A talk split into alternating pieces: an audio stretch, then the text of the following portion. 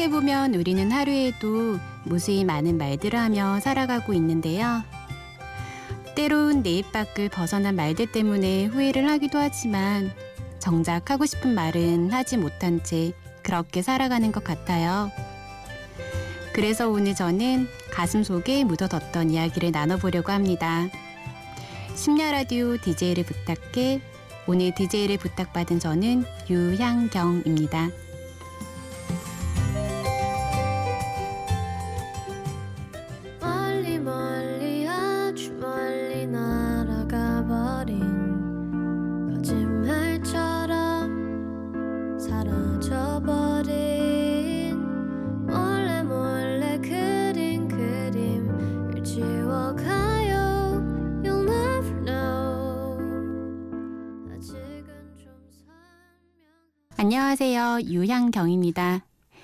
제가 들려드린 첫 곡은 우효의 빈야드였습니다.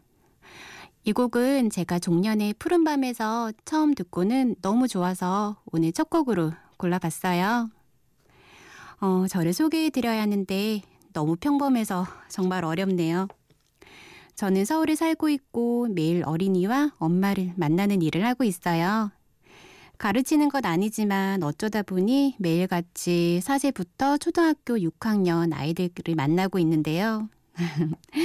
그리고 저는 중학교 때부터 항상 라디오를 들어왔어요. 어, 라디오를 너무 좋아해서 사연도 보내봤고 신기하게 방송에 소개된 적도 있었죠. 그러다 작년 겨울 우연히 이 프로그램에 대한 기사를 봤는데 아, 그때 나도 꼭 DJ를 지원해보자 라는 꿈이 생겼어요. 그런데 방송이 새벽 3시라서 한 번도 들어본 적이 없었죠. 단 한 번도 듣지 않은 라디오 프로그램에 내가 어떤 주제로 어떤 내용의 원고를 써야 할지 고민하다가 갑자기 하고 싶은 말이라는 주제로 이야기를 풀어가게 되었어요. 그렇게 고민하고 고민하면서 원고를 썼는데 피디님의 두 번의 수전 요청이 있었고 사실 두 번째 요청에서는 살짝 속상하기도 하더라고요. 그래서 전 그때서야 다른 분들은 어떤 식으로 방송을 했는지 뒤늦게 다시 듣기를 했죠. 방송을 들으면 들을수록 제 원고가 부끄럽더라고요. 제가 다듬어진 글을 만들고 있다는 걸 알았거든요. DJ분들의 진솔한 이야기 듣는 내내 내 마음이 편안해졌고 참 많은 사람들이 저마다 다른 인생을 살아가고 있다는 게 재미있기도 하지만 한편으론 이상하게 마음의 위로가 되더라고요. 아, 나만 이런 게 아니구나. 뭐 이런 느낌이랄까요? 그래서 어느 순간 오늘 오프닝에서 말했던 주제는 사라져 버렸고요. 그냥 제가 살았고 살아가고 있는 평범한 저의 이야기를 하고 싶어졌어요. 여기까지가 제가 이 자리에 앉기까지 과정인데요. 그래서 오늘 저는 제가 만난 사람들에 대한 이야기를 하려고 합니다. 그런데 어디서 어디까지 이야기를 해야 할지 모르겠더라고요. 그래서 저는 저를 아는 사람들에게 이 방송을 들었으면 하는 마음이 들다가도 한편으로는 듣지 않았으면 하는 아주 복잡한 마음을 가지고 있어요. 괜히 제 이야기를 하려니까 부끄럽더라고요. 이런 부끄러운 제 마음 가득 안고 노래 듣고 이야기 시작할게요. 로지피피의 어른아이입니다. 음, 나 인생을 아직 모르겠어 너 언제까지 나의 어리숙한 네 모습을 떠떠하게 여길지도 내 마음이 울적한 이 밤엔 너무 외로운 이 밤엔 너와 같은 얘기를 나누면서 밤을 지새우네 로지피피의 어른아이 들으셨습니다. 제목에서도 말해주듯이 가사가 요즘에 딱 저 같아요. 어, 여러분 서른 살 N 연차가 되면 어른이 맞죠? 분명 어른인데 전 아직도 제가 20대 같고요. 어느 순간 성장이 멈춘 것 같아요. 아님 20대 때 아무 생각 없이 살아서 그때 해야 하는 고민들을 지금 하고 있는 것 같기도 하고요. 음, 뭐 결혼, 연애, 남자, 친구, 직장, 돈부터 자유, 시간, 그리고 사랑과 행복까지 30대가 되어도 여전히 사랑은 어렵고 어떻게 사는 게 맞는지도 모르겠고 저처럼 마음은 아직도 아이 같지만 아이라고 하기엔 분명 어른인 분들이 많으실 거예요. 음, 앞서 제가 시작할 때 매일 사제부터 초등학교 아이들을 만나고 있다고 말씀드렸는데요. 이렇게 어린이들을 만나다 보니 재밌는 일도 많아요. 어, 저희 학원에 한 쌍둥이가 있는데요. 지금은 여섯, 여섯 살인데 네 살이 채 되기도 전에 처음 만났거든요. 그런데 처음 아이들을 만났을 때 다른 어른들에게는 선생님이라고 하면서 저에게만은 갑자기 누나라고 불러서 모두를 깜짝 놀라게 했어요. 아, 괜히 기분이 좋더라고요. 어, 너무 어려서 호칭에 대한 개념이 없었던 거죠. 물론 지금은 제가 누나가 아니라는 건 알고 있어요. 하지만 한 번 누나는 영원한 누나라고 저는 그 아이들이 저에게 누나라고 부르는 걸 좋아해서요. 또 그 아이들이 그걸 알아서 지금도 제게 누나라고 하거든요. 그러다 보니 다른 아이들도 저희 보면 가끔 따라서 누나라고 하는데요. 게다가 얼마 전엔 여자아이도 저에게 누나라고 해서 어찌나 귀여웠던지 몰라요. 그래서 가끔 저희 이름은 그곳에서 누나가 되는 것 같아요. 그런데 이렇게 귀여운 우리 아가들이 올 겨울에 미국에 가게 되었어요. 혹시라도 그 아이들이 다시 이곳에 왔을 때 저를 보고 누나라고 부르지 않으면 많이 섭섭할 것 같아요. 그럼 아이들이 많이 컸다는 거잖아요. 음, 그럼 여기서 노래 한 곡 듣고 갈게요. 에피톤 프로젝트 선인장입니다.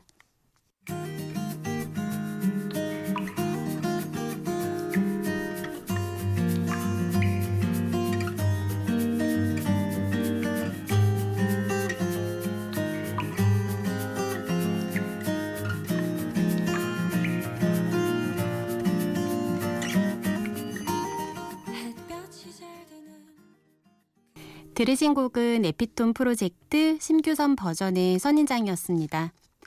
음, 며칠 전 평소보다 제가 늦게 점심을 먹게 된 날이 있었어요. 오후 3시가 넘어서 근처 단골 분식집으로 향했죠. 제가 좋아하는 김치볶음밥을 주문하고 기다리고 있는데 어, 맞은편으로 낡은 신발을 신고 들어오는 남자가 보였어요. 어, 50대 중반, 먼지로 뒤덮인 신발과 허름한 옷, 어, 주름이 깊게 패이고 검게 그을린 얼굴로 보아서 인근 공사장에서 막노동을 하시는 분 같았어요. 어, 이상하게 유난히 그 아저씨가 신경이 쓰이더라고요. 그분은 메뉴판을 보지도 않고 여기 라면 하나랑 김밥 주세요 라고 하더라고요. 그분을 보면서 저도 모르게 좀 더 영양가 있는 식사를 하시지 하는 생각이 들었어요. 그분을 보며 아빠 생각을 하고 있더라고요, 제가. 음, 저희 아빠는 욕실 부품을 납품하는 일을 하셨어요. 그래서 평생 단 한 번도 넥타이를 메고 출근하신 적이 없었죠. 철없던 시절 그런 아빠가 부끄러웠던 적도 많았어요. 고등학교 땐 늦잠으로 지각할 뻔하면 아빠는 자신의 트럭으로 저를 태워 학교까지 데려다 주곤 하셨는데 그럴 때마다 전 교문에서 멀찌감치 떨어져 내려달라고 했고요. 아마도 아셨을 거예요. 막내딸이 아빠의 트럭을 부끄러워하고 있다는 걸. 저도 직장 생활을 하다 보니 종종 이렇게 아빠 생각날 때가 있는데요. 배운 것도 가진 것도 없었던 우리 아빠. 아, 살면서 참 많이 힘드셨겠구나 하는 생각도 들고요.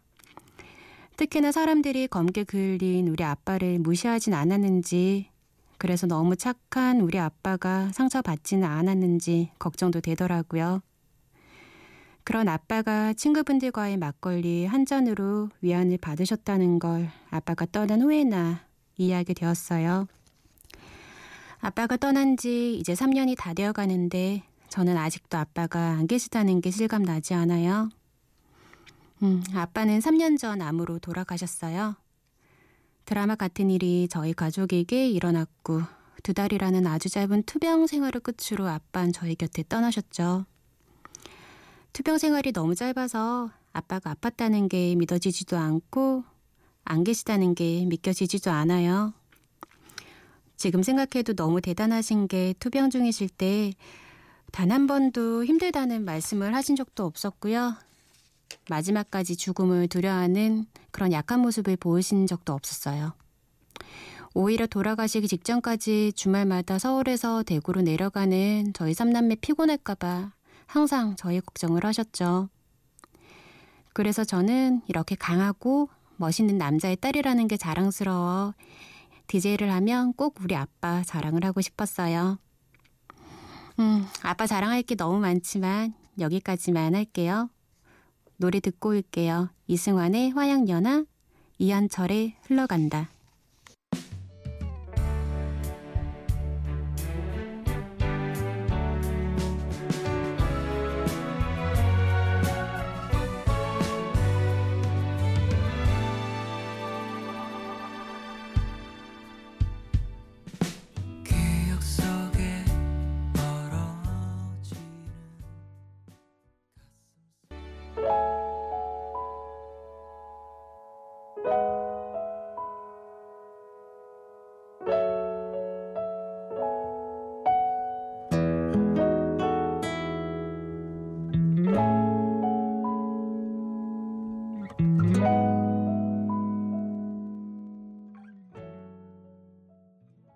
들으신 곡은 이승환의 화양연화와 이한철의 흘러간다였습니다.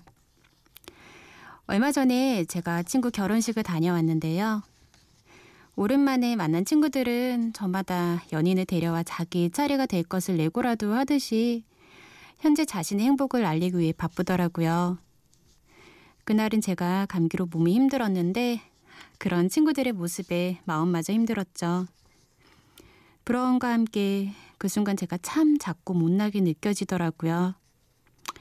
분명 한때는 내게도 짝이 있었는데 지금 왜 난 혼자인지 분명 제 잘못도 있었겠죠. 그러면서 순간 철없던 어린 시절의 일이 떠오르더라고요. 중3 때부터 고등학교 때까지 함께 어울렸던 친구들이 있었어요.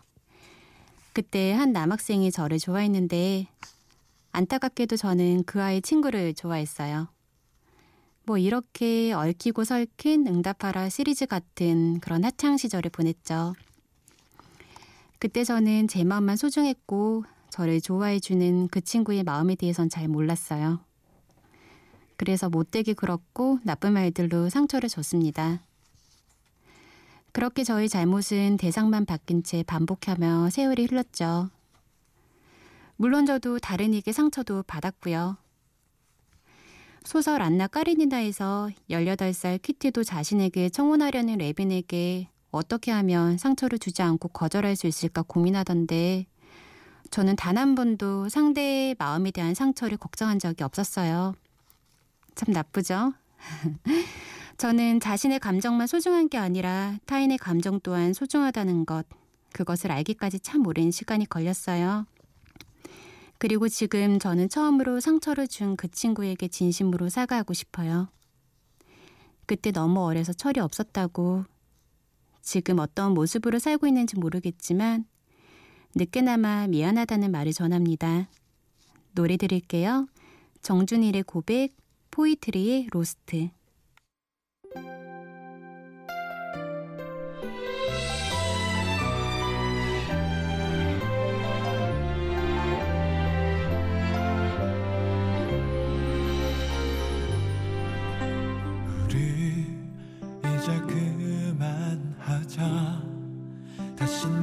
마주치지 않도록 그렇게 지내자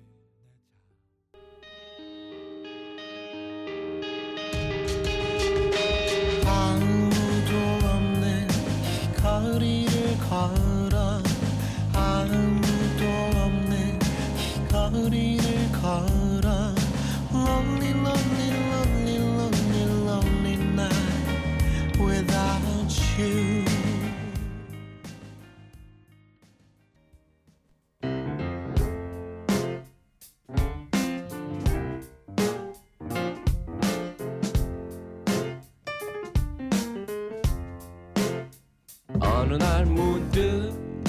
따뜻한 바람이 네가 보낸 걸까? 네 냄새가 나 참 향기롭다. 참 오랜만이다. 보고 싶다. DJ를 부탁해. 여러분께서는 지금 심야 라디오 DJ를 부탁해를 듣고 계시고요. 오늘 DJ를 부탁받은 저는 유향경입니다. 음, 여행 좋아하시는 분들 많죠? 저도 참 좋아하는데요. 저는 유난히 이탈리아를 좋아해요. 그 좋아함의 시작은 2009년으로 거슬러 올라가요. 어, 당시 로마 현지에서 배낭 여행객을 대상으로 하는 가이드 프로그램이 있어서 신청해서 들었거든요. 근데 그때 저희를 가이드했던 그 가이드님의 열정에 굉장히 충격을 받았어요. 우리들이 흔히 생각하는 그런 일반적인 가이드의 모습이 아니었죠. 정말 사람이 어떻게 저렇게까지 자신의 일에 열정적일 수가 있지? 본인의 회사를 사랑하고 게다가 대표님을 존경하기까지. 살면서 그런 사람은 처음 봤어요. 충격 그 자체였죠. 충격과 동시에 엄청난 감동과 함께 아, 나도 저렇게 한번 살아보고 싶다라는 막연한 꿈을 가지게 되었죠. 여행이 끝난 후 시간이 흘러도 그때의 마음이 변하지 않아서 무작정 그 회사에 찾아도 가고 저를 알리는 동영상도 제작을 하고 기획서를 제출까지 했죠. 결국 대표님까지 뵙게 되었는데 현실은 드라마가 아니더라고요. 결론은 저는 선택되지 않았어요. 제가 조금 지나칠 정도로 겁이 많고 배짱도 없거든요. 그걸 대표님이 단번에 알아보셨죠. 저와 그런 인연이 있는 회사의 투어를 어, 작년 휴가 때 로마를 가게 되면서 다시 접하게 되었어요. 2009년에 만났던 가이드는 아니지만 또 다른 가이드가 제게 열정적인 모습을 보여주면서 아, 정말 좋은 회사다라는 생각이 들더라고요. 물론 이제는 그 회사의 가이드가 되겠다는 꿈은 사라졌지만 제가 이탈리아를 좋아해서 언어까지 공부하게 만들었던 경험을 그냥 이야기하고 싶었어요. 제가 살면서 가장 최선을 다한 순간이었고 그래서 후회도 미련도 전혀 남아있지 않은 곳이거든요. 오히려 그때의 저를 생각하면 참 대단하다라는 생각만 들고요. 혹시 무언가 도전하고 계시는 분들이 계시다면 저처럼 후회나 미련이 남지 않게끔 미치도록 한번 해보자고요. 저와는 달리 모두들 좋은 결과가 있길 바래요. 노래 들을게요. 어반자카파 그날의 우리. Baby,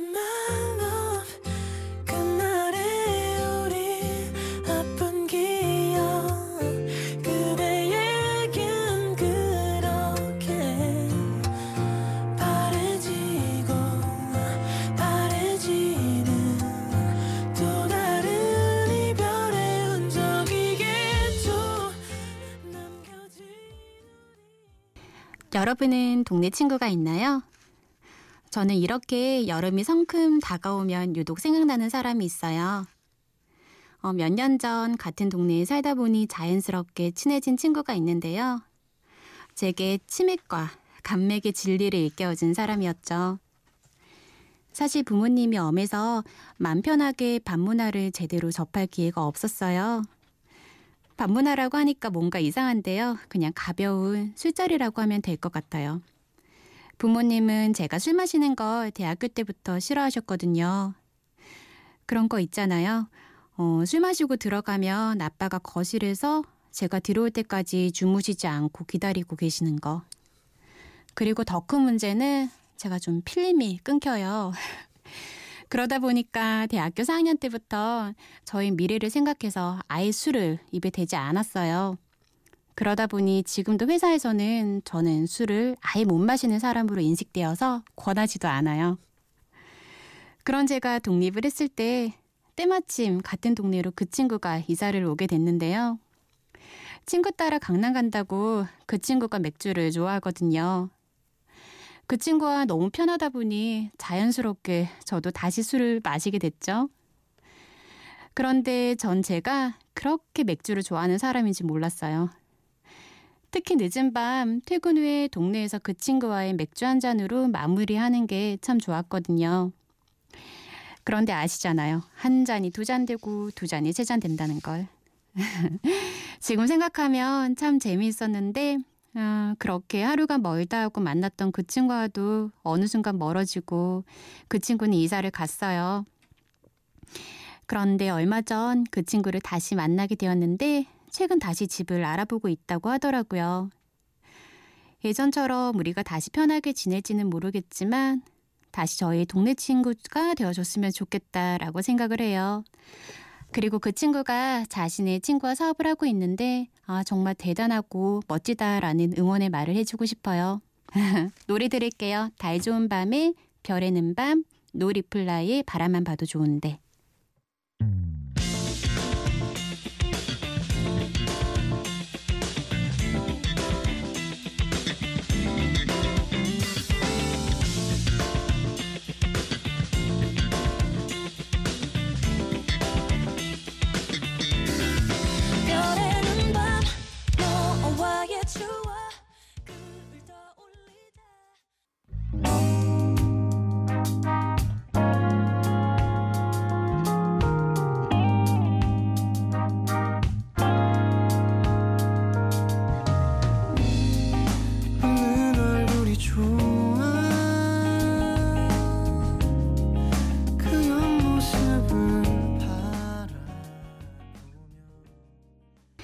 어느새 마칠 시간이 되었는데요.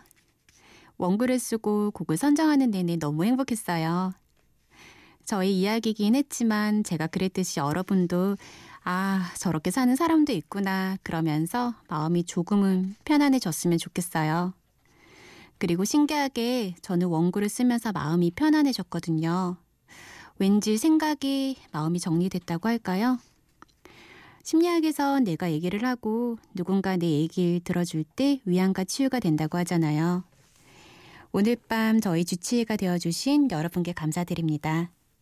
여러분도 하고 싶은 말이 있을 때 망설이지 말고 이곳에서 저처럼 DJ가 되어보셔도 좋을 것 같아요. 끝곡으로 슈가볼의 여름밤 탓을 선곡했습니다. 이 곡은 제가 가장 좋아하는 그룹의 곡인데요. 특히 가사가 너무 좋아요. 가슴을 간질간질하게 만든다고 할까요?